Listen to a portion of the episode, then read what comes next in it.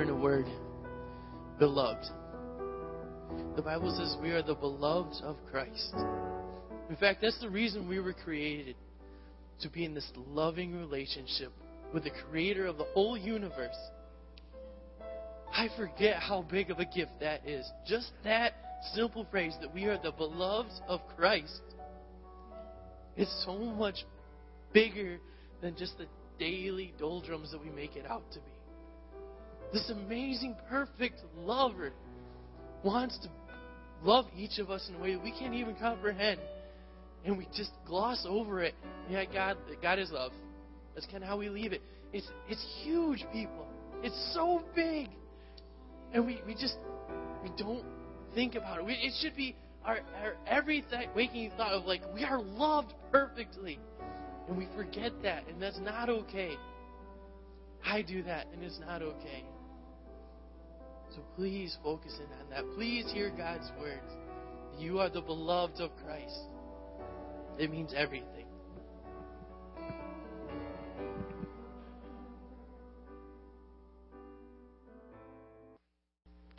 I want to continue to speak this morning on a topic that we've been speaking of for a number of weeks, and that is to get to know Jesus. And today I want to speak on getting to know Jesus in the middle of our life, in the living in the middle. Living in the middle is also where we get to know Jesus. Last week we talked about being devoted to truth, and I want to kind of take off from that a little bit because uh, living in the middle is a process of being devoted being devoted to living a truthful life, a truthful existence, then persevering and being persistent in the process and in the pursuit of truth. And uh, we spoke last week about how important it was to be to be devoted to truth, and uh, and how important it is that we're sure of the truth that we're be- being devoted to, because there's a lot of untruths in this world today, aren't there? We're being bombarded by a lot of false things. We spoke actually quite a bit about it today in Sunday school. It was a very timely message, Sunday school class today, because we are living in a life of untruths that come from all angles. Um, in fact, truth is very rarely seen anymore. If you really think about it, it's very rarely do you, does someone really speak the truth but we are so much infiltrated in our life by untruth or partial truths. And, um, and should we be surprised at that? Let me ask you the question Is that a surprising thing to you? And is it going to get any better before the end comes? Uh, the answer is no, it's not going to get any better. And no, we shouldn't be surprised at it because um, understand that the enemy is ramping up his attacks on the church. He's ramping up his attacks on you and, and any Christian person that is doing their best to live a truthful life. The devil is all about knocking you down. He's all about trying to destroy you. He's all about trying to destroy the church. And we're told that in, in 2 Timothy chapter 4. Just so you know, I'm not making it up. The first four verses there state this In the presence of God and of Christ Jesus, who will judge the living and the dead, and in view of his appearing and his kingdom, I give you this charge preach the word. Be prepared in season and out of season. Correct, rebuke, rebuke, and encourage with great patience and careful instruction. For the time will come when man will not put up with sound doctrine. Instead, to suit their own desires, they will gather around them a great number of teachers to say what their itching ears want to hear. They will turn their ears away from the truth and turn aside to myths. Now, it's not just one teacher that's going to be wrong. That word says that they will gather around them a great number of teachers. The majority doesn't rule here. The majority doesn't overrule God's truth. I don't care how many men want to speak a false word. I don't care how many people want to believe a false word. If it doesn't line up with God's word, it's not going to stand the test of time, is it? God's word is very pure, very true, and will stand against any number of false teachers. So don't be taken by large crowds. Don't be taken by the popular message. Don't be taken by what our government leaders are saying or our uh, many big organizations that would sound well, sound good from the beginning, but maybe not have the full truth. If they don't have the full truth, run from that and find the full truth.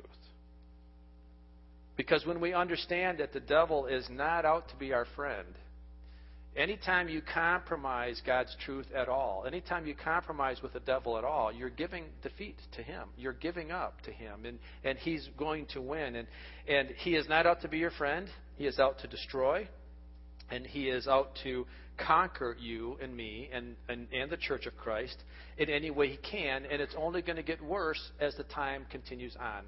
And I'm not being pessimistic, I'm just being realistic. I'm reading what God's Word says, and I just want to make sure that we are carefully, carefully searching out God's truth.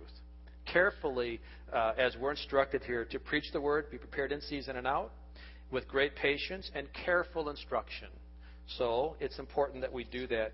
Last week we talked about how um, easy it is to compromise the, for a short term solution and ultimately miss the objection or the, the object of a long term plan. And that is uh, that's important that we don't uh, give up. We don't we don't miss the mark because we want the easy short term solution. We want the easy thing that, that will get us out of right now's issue if we're not taking a long term perspective of the plan that God has for our life.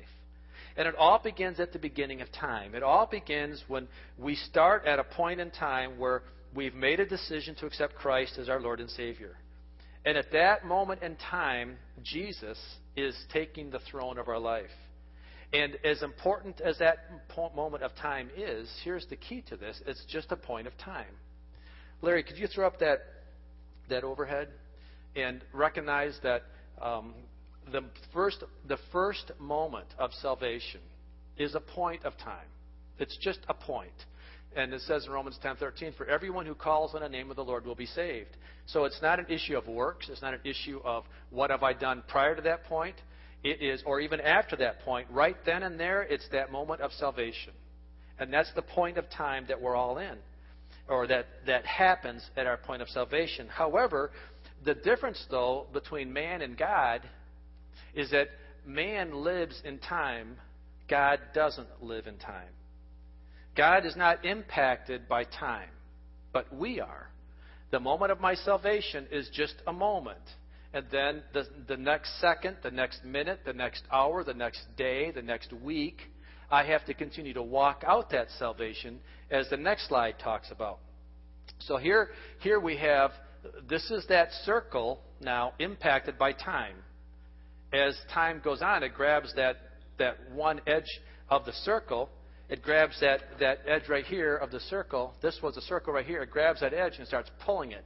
So our life gets spread out over time. So now it says in Colossians, so then just as you received Christ Jesus as Lord, in other words, at that point of time, you have to continue to live in Him, rooted and built up in Him, strengthened in the faith that you were taught and overflowing in thank- thankfulness. So the time aspect takes that little point of time that we have, that little circle, and and, and makes it uh, oblong and stretch out and ultimately becomes a line. And then we have the issue of living in time. Now, so we started at the beginning. We all have a beginning point of our saved life. And then we have the middle time of our saved life. And then we're going to have the end point. So where are we at right now? Where are we at in the timeline of life? Somebody tell me. Are we at the beginning point? We're at the middle point. Thank you, Kelvin. We're at the middle point of life. All right? So the next slide will tell us then, this goes back to kind of where we were last week. If last week we talked about um, the, the time of life. Now, this line right here, this line right here is truth, okay? That straight line is truth, and this is our life. Every one of these, these, these blobs represent a, a decision point, a point of truth or untruth. All right? Every time I have a I have a, I've spoken a lie or I've done something, I've committed an action, I've made a thought or whatever that would be confronted as should I go back and um, live in truth or untruth, my decision point is an instant. do I do I say the truth or do I live the lie? Because a lie does not have just a moment. It starts in a moment, but then a lie has a life too. Because every time I move on from that point in time, I have to keep saying that same lie. So now this right here becomes a life of untruth, right? This truth is leading to heaven. This untruth is leading to hell. Okay? And this, each one of these arrows lead down to hell. This red arrow right here is repentance. And this we talked about last week. When that moment in time where I have to, where I acknowledge the fact that I'm living in untruth, if I, if I, the sure, the, the quicker I can acknowledge my untruth and repent and go back, because repent means turn around and go backwards to the point of my indecision, make it right, repent, say I'm sorry, take care of any issues I have to take care of that I can to try to make up for what I did that was wrong to people, because your sin very seldom just impacts you. Most of the time, your, your sin impacts other people, and there are some restoration, restitution efforts to that. And we went through five uh, purposes of, of repentance, but I'm not going to go through today. But the quicker you can acknowledge your sin, repent, get back on the, on the path of truth, and continue on. And living in the middle is stated in 1 Peter chapter 2. Um, right there it says, But you are a chosen people. 1 Peter chapter 2, verses 9 through 12. But you are a chosen people, a royal priesthood, a holy nation, a people belonging to God, that you may declare the praises of him, like we did today, who called you out of darkness into his wonderful light. Once you were not a people but now you are the people of God. Once you have not received mercy, once you had not received mercy, but now you have received mercy. So, dear friends, this is so good. Peter says, I urge you, I urge you, I call you as aliens and strangers in the world to abstain from sinful desires, which war against your soul.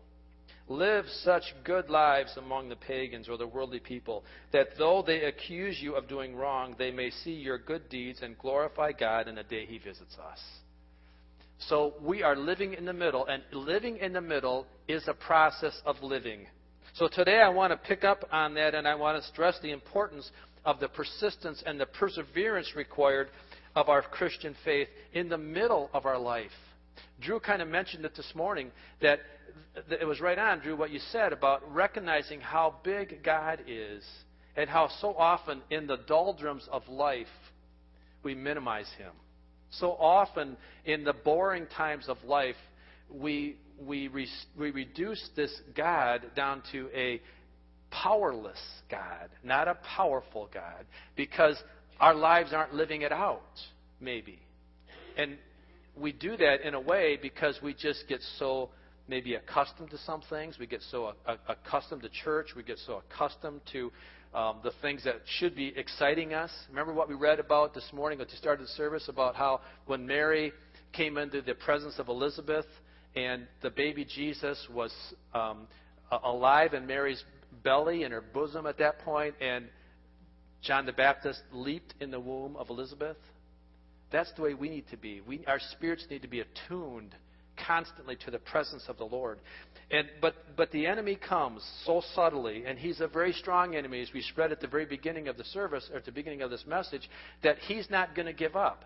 He's ramping up his, his enemy's attacks against us. They're being stronger against us, not weaker against us. And understand this that if the enemy can't knock you off course, if he can't knock you morally or ethically off course because you're good, solid Christian people, which most of us are in this room, good, solid Christian people, that the enemy probably doesn't have the ability to knock you off course morally or ethically or in sin, but what he will, but what he can do, and what he most often does, is he comes against your uh, your attitudes, your feelings, depression, your focus on why do I keep moving forward. If he can, if he can't make you commit to sin, he'll discourage you from living the godly life. He'll bring discouragement in your life, and he'll bring boredom in your life, and he'll bring things that will take the anticipation and the excitement away from your life. And those doldrums, you need to recognize that because we're living in the middle. And if we're going to get to know Jesus, we have to get to know Jesus in the whole process of living, not just the point of salvation, as important as that was, and as how meaningful that as, of, as that was in your life, that is a point in time in the past. You can't live in the past. You have to live where you're at, and we're in the middle. And now in the middle is where the enemy comes to defeat. He comes in to steal and rob and destroy. And if he can't knock you off, he'll depress you, or he'll give you poor feelings, or he'll give you a sense of hopelessness. And he'll take away your joy, he'll take away your happiness. So we need to um, guard that. And as I was praying about this message this week and, and, and studying God's Word about this, he put in such um, an emphasis in my heart this morning that I need to come to encourage, to know that you will make it through the middle times of your life because he's given us promises. And I have a number of them I want to share with you. Galatians chapter 6, verse 9. It says, Let us not become weary in doing good, for at the proper time we will, have a, we will reap a harvest if we do not give up. So do not give up in the middle times. I don't care how you feel. This is not about your feelings. As we talked about in praise and worship, worship is not about your feelings. Do not give up because if you hold to the end, if you maintain the course, Jesus will give us the harvest if we do not become weary and give up. Set 1 Timothy chapter 4 verses 11 through 16. Paul is talking to Timothy again, and he says, Command and teach these things. Don't let anyone look down on you because you are young. At this point, Timothy was a young man. Paul was in his, his later years of life. Paul, this was Paul's last, first and second Timothy are Paul's last letters of his writing before he died. And this was his last effort to, to encourage Timothy, who was a young preacher.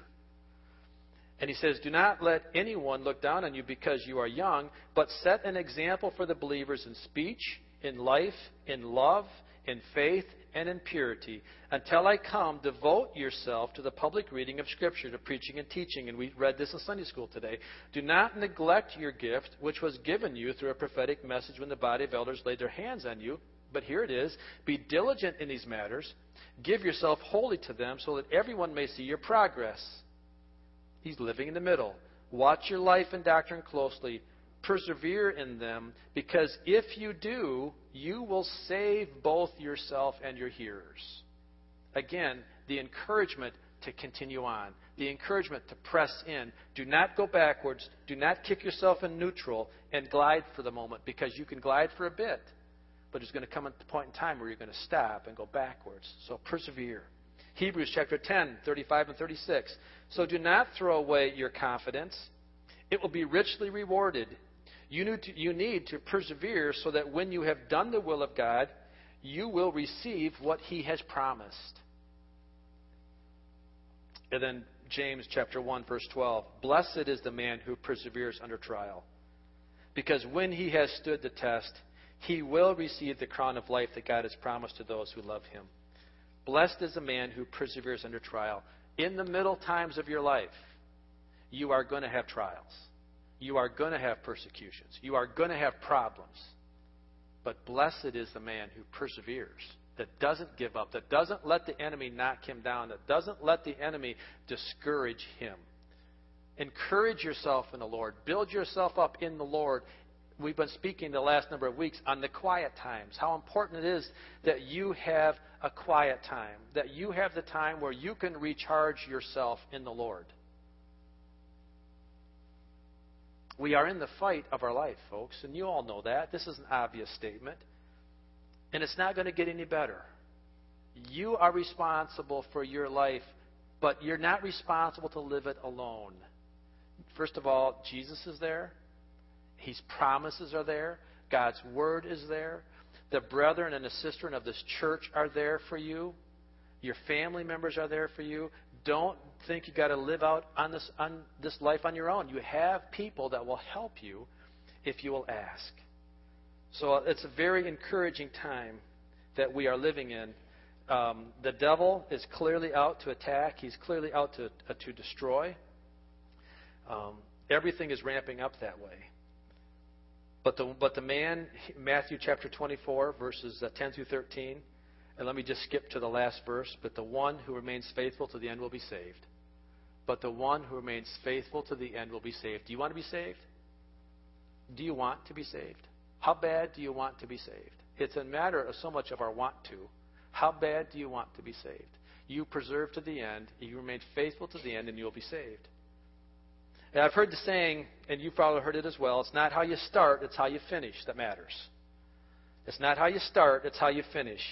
And, and, and this is very true because we can get a really a, a good start or a really bad start.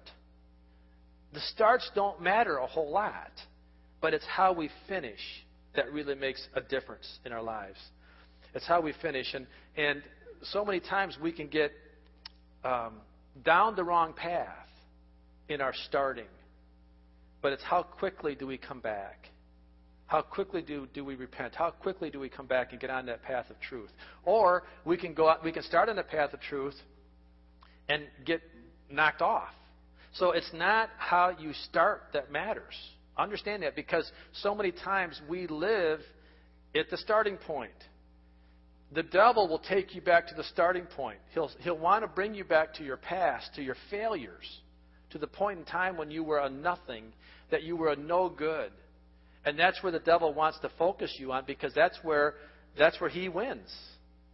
But as we are getting to know Jesus in the middle times of our life, as we're getting to know Him in the quiet times of our life, in the devotion times, in the prayer times, as you're allowing Him, Jesus that is, to, and, to bring encouragement into your life, understand it's not how you start, it's how you live, and it's how you finish.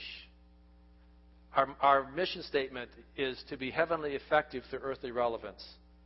It's living in the middle time. It's living right now. You want a good end, you want a good result in the end, then the middle time is important. What I do here is important. What you do is important.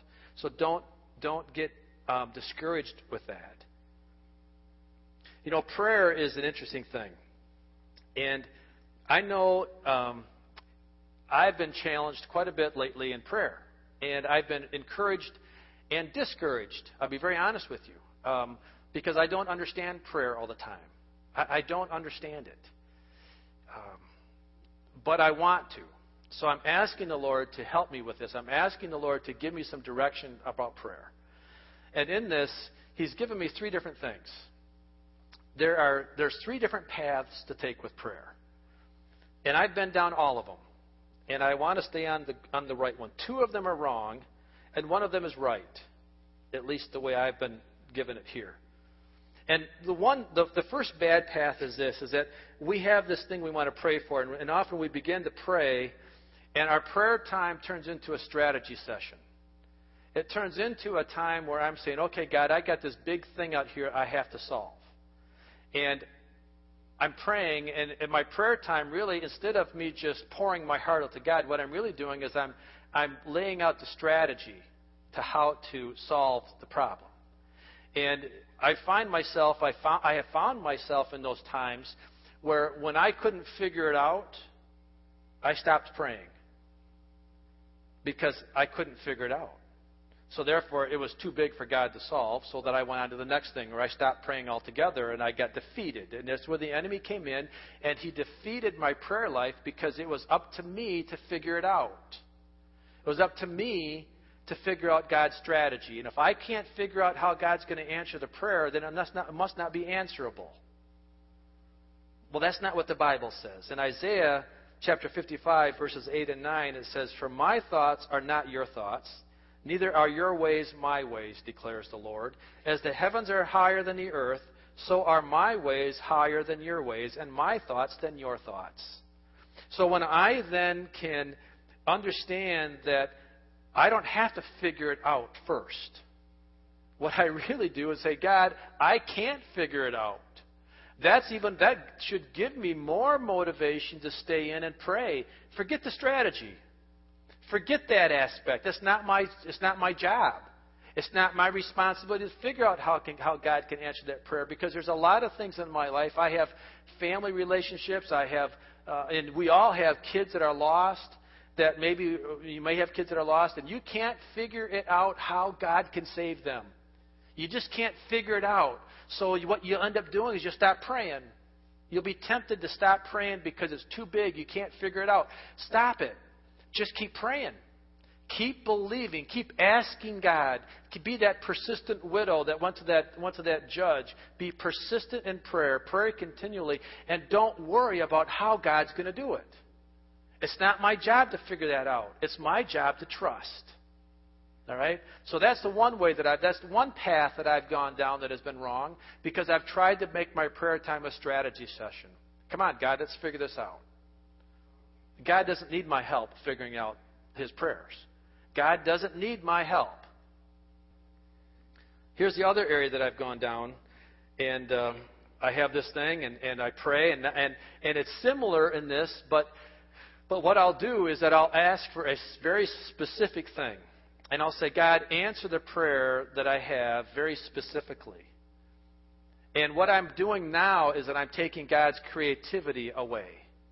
Because God says, I'll answer your prayer, but I want to answer it my way. And instead, I'll say, God, no, I want to answer it this way.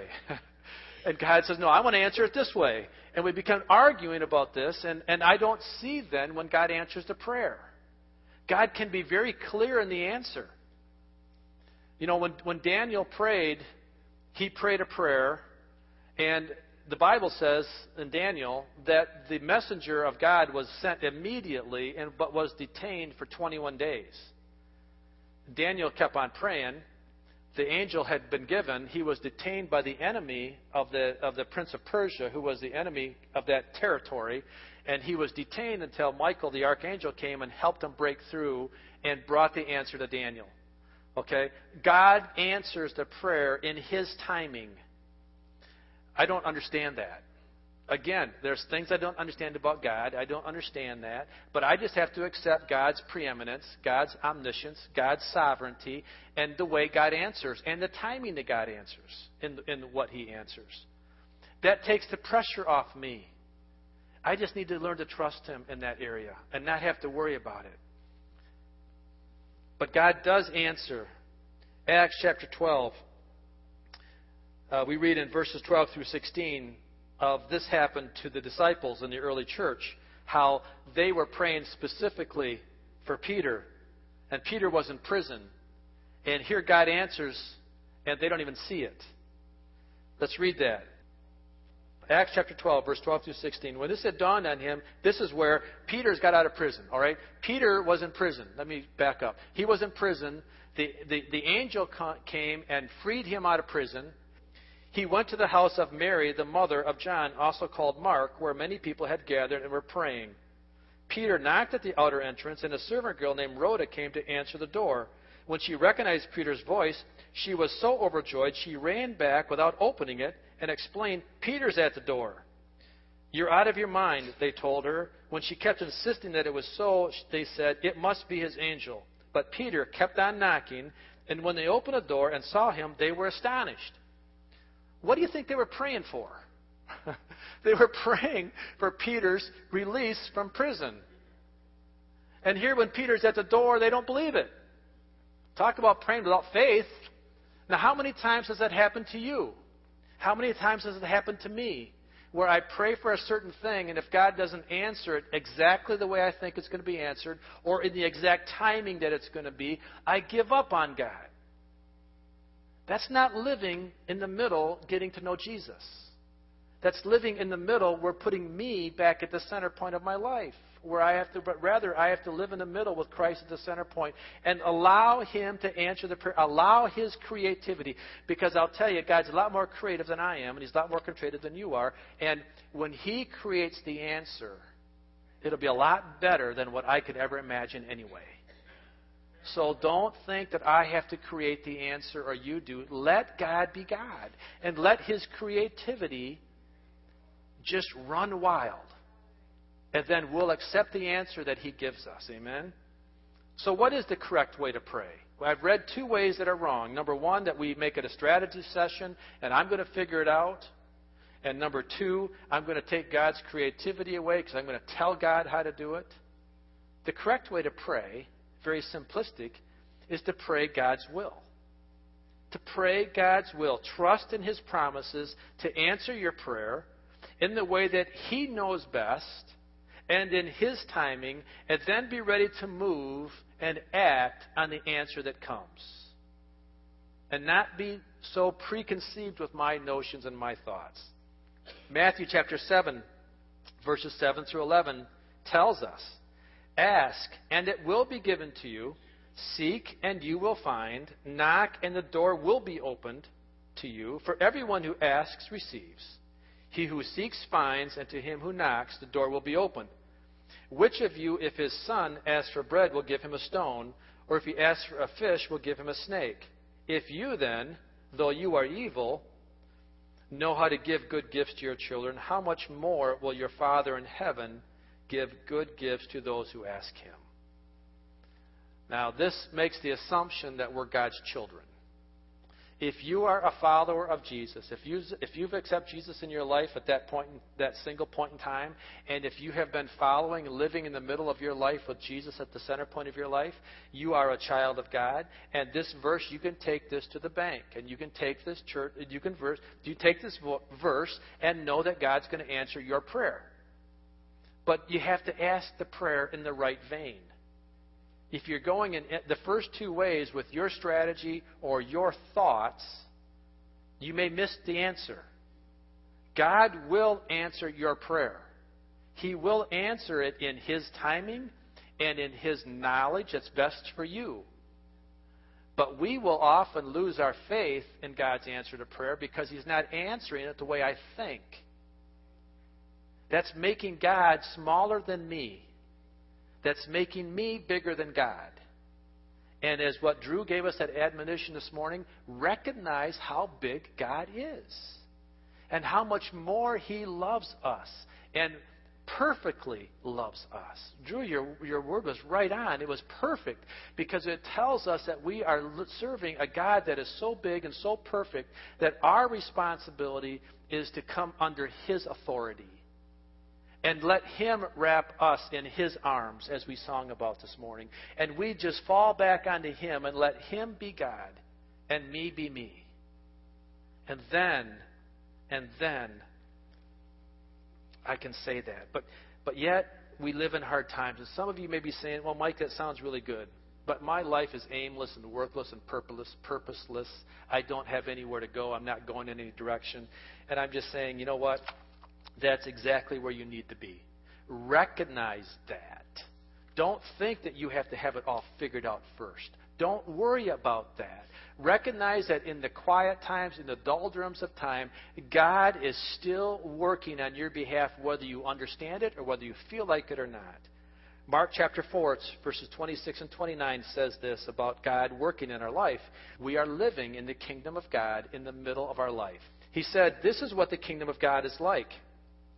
A man scatters seed in the ground night and day. Whether the man sleeps or gets up, the seed sprouts and grows, though he does not know how. All by itself, the soil produces grain. First the stalk, then the head, then the full corner, the full kernel on, in the head. As soon as the grain is ripe, he puts the sickle to it because the harvest has come.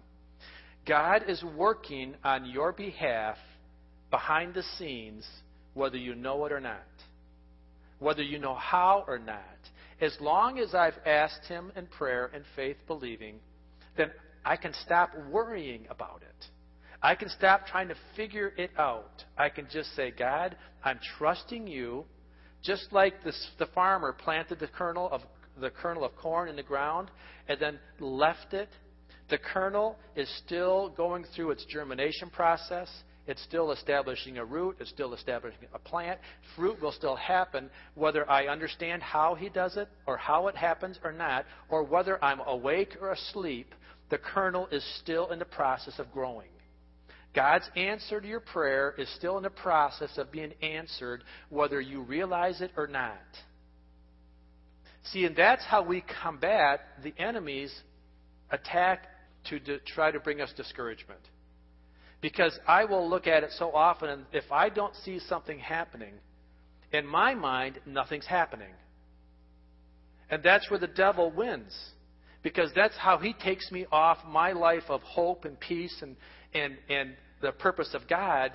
Because he says, no, the enemy says, well, if you don't see it happening, Mike, there's nothing going on. And so you might as well just give up. You might as well just quit. And that's where we have the temptation to the enemy will come and say, well, guys, you know what? You might as well just give up. You, you might as well just throw in the towel. We talked about in Sunday school. Why do so many Christians start the path of Christianity and then fall away? Why do they drift away? Because they're listening to the wrong voice. Because they're listening to the voice of the enemy when they don't see God's working, when they don't feel God working, they assume God has left them. They assume that God has abandoned them. They're assuming that God isn't answering their prayer. And the devil comes up and he says, you know, you might as well give up. Or, you know, this works for some people, but not obviously for you. Uh, this Christian life, it's not for you, it's for somebody else.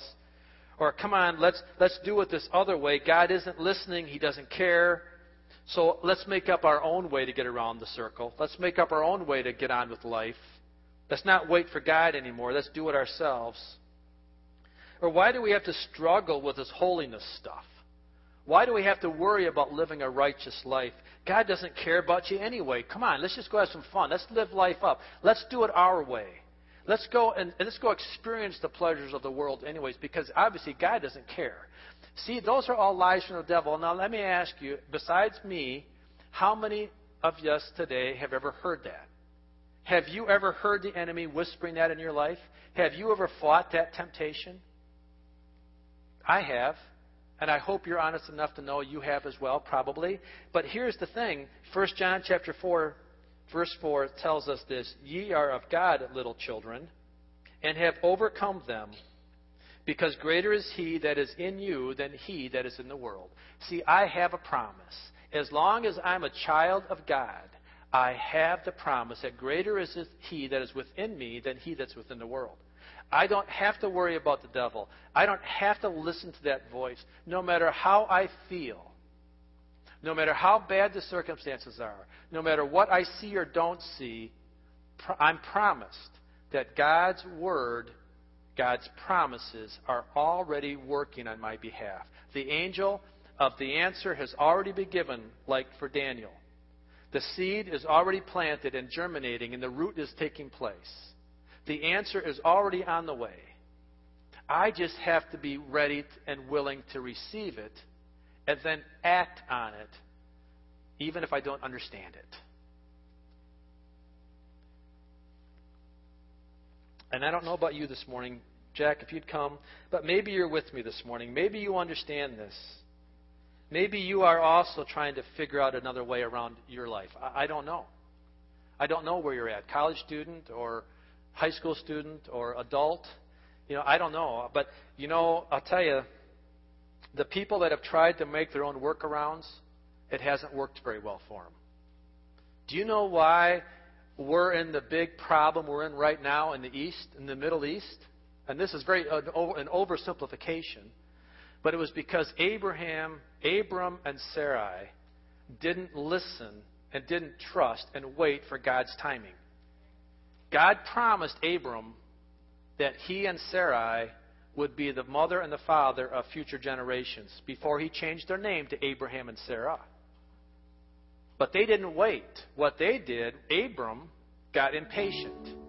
And he said, Well, you know, I'm an old man and you're an old woman. I'm sure he didn't say that to his wife. He's smarter than that, I'm sure.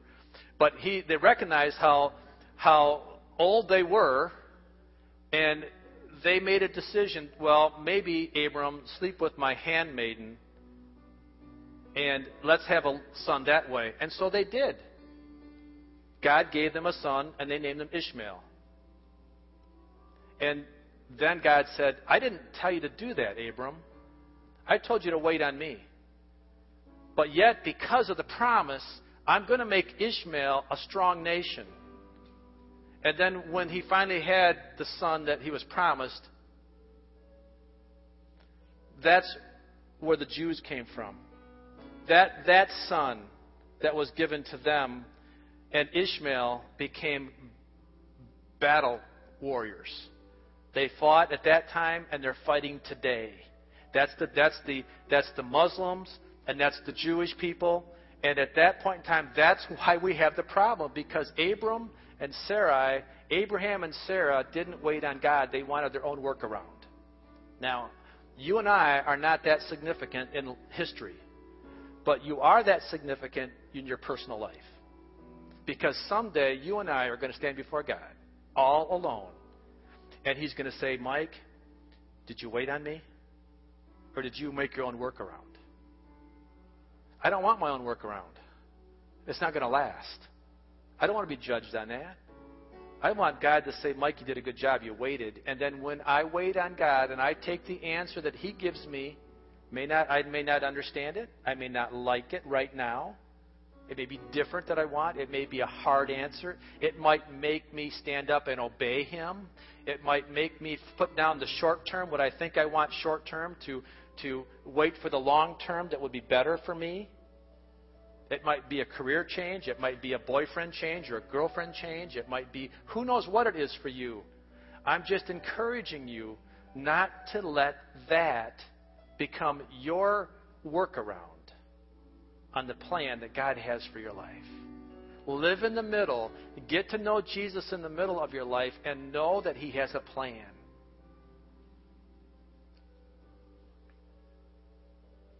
if you just close your eyes with me this morning and just take some time to let the Lord work in your heart and your life. Let me ask you, first of all, the first thing, the very first step that has to happen is, and I, I want to ask the question just so that we know, but have you accepted Jesus in your life? Have you had that point of time where you've actually said, Jesus, yes, I'm receiving you as my Savior?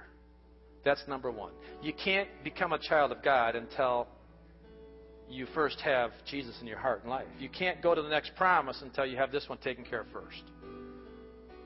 So let me ask you, first of all, is there anyone here this morning that would want to just raise your hand and just say, you know what, I need to have that first? I need to have Jesus number one in my life. I need that first. And then after that, now comes the issue of, Lord, Please help me in the trust. Please help me, Jesus, to know how to trust you. Please help me to know how to pray. Please help me to trust the answer that you're giving that I don't have to work around my own solution, my own strategy. Help me to pray, God, knowing your will is my best will. Father, I just come before you and I just ask you to do a work in my heart, Jesus. Make sure that I'm listening to the right truth. Lord, I would ask that you would help me to know how to discern all the voices and all the ideas that would come into me. Lord, help me to know that public opinion and popular theology, if it doesn't line up with God's word, is not right. Give me the strength to stand against it, Jesus. Give me the strength to stand on your word and your word alone. Lord, I pray for every person that's in this room today that you would give them the same strength, that you would give them the same fortitude, that you would give them the same desire in their heart, that they would not rest in anything else besides the full truth of Jesus Christ. And Lord, as we go through this holiday season, I know how busy we get. Lord, help us not to forget your significance in our life today. Help us to get to know you, Jesus, right now, in the middle of our life. Help us not to be discouraged. Help us not to be distraught. But help us to encourage ourselves in the Lord. Amen. Thank you, Jesus. Let's sing the song that Jackie's playing, and, and let's just take the next minute to finish strong. It's not how we started the service, it's how we're going to finish it. That's what life is. It's how we finish things. Let's just finish here on a sense of prayer and praise. If you want to pray, I'd be happy to pray with you. I pray that these messages would go and you would think about them throughout the week and just continue to let the Lord work on you. But Let's not, um, let's not rush through this moment today. If you need to pray, let's pray. Let's get this resolved in Jesus' name. Amen. Let's sing the song that Jackie's playing.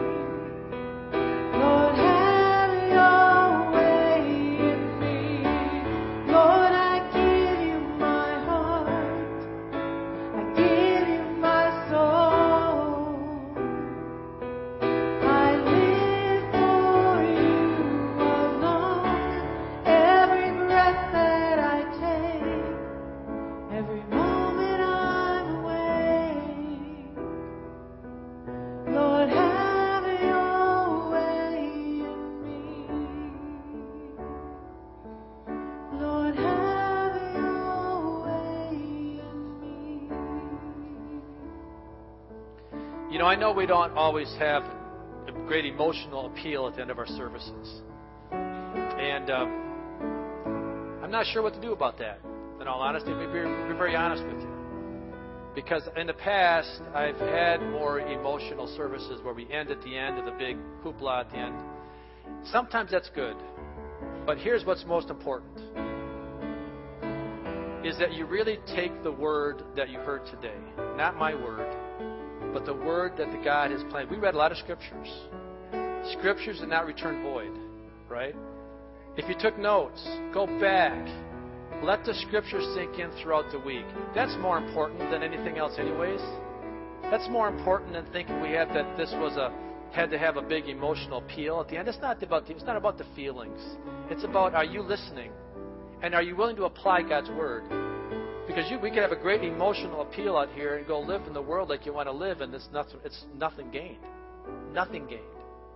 It's more important that you take God's word and you apply it in your life. Amen? Amen. Thank you, Jesus. Father, give us this good day today. We worship you. We thank you. Go with us throughout this week. Bring this back to our reminders, I pray, later on when we need it. Help us to grow in you. Help us to see you in the middle today. In Jesus' name. Amen.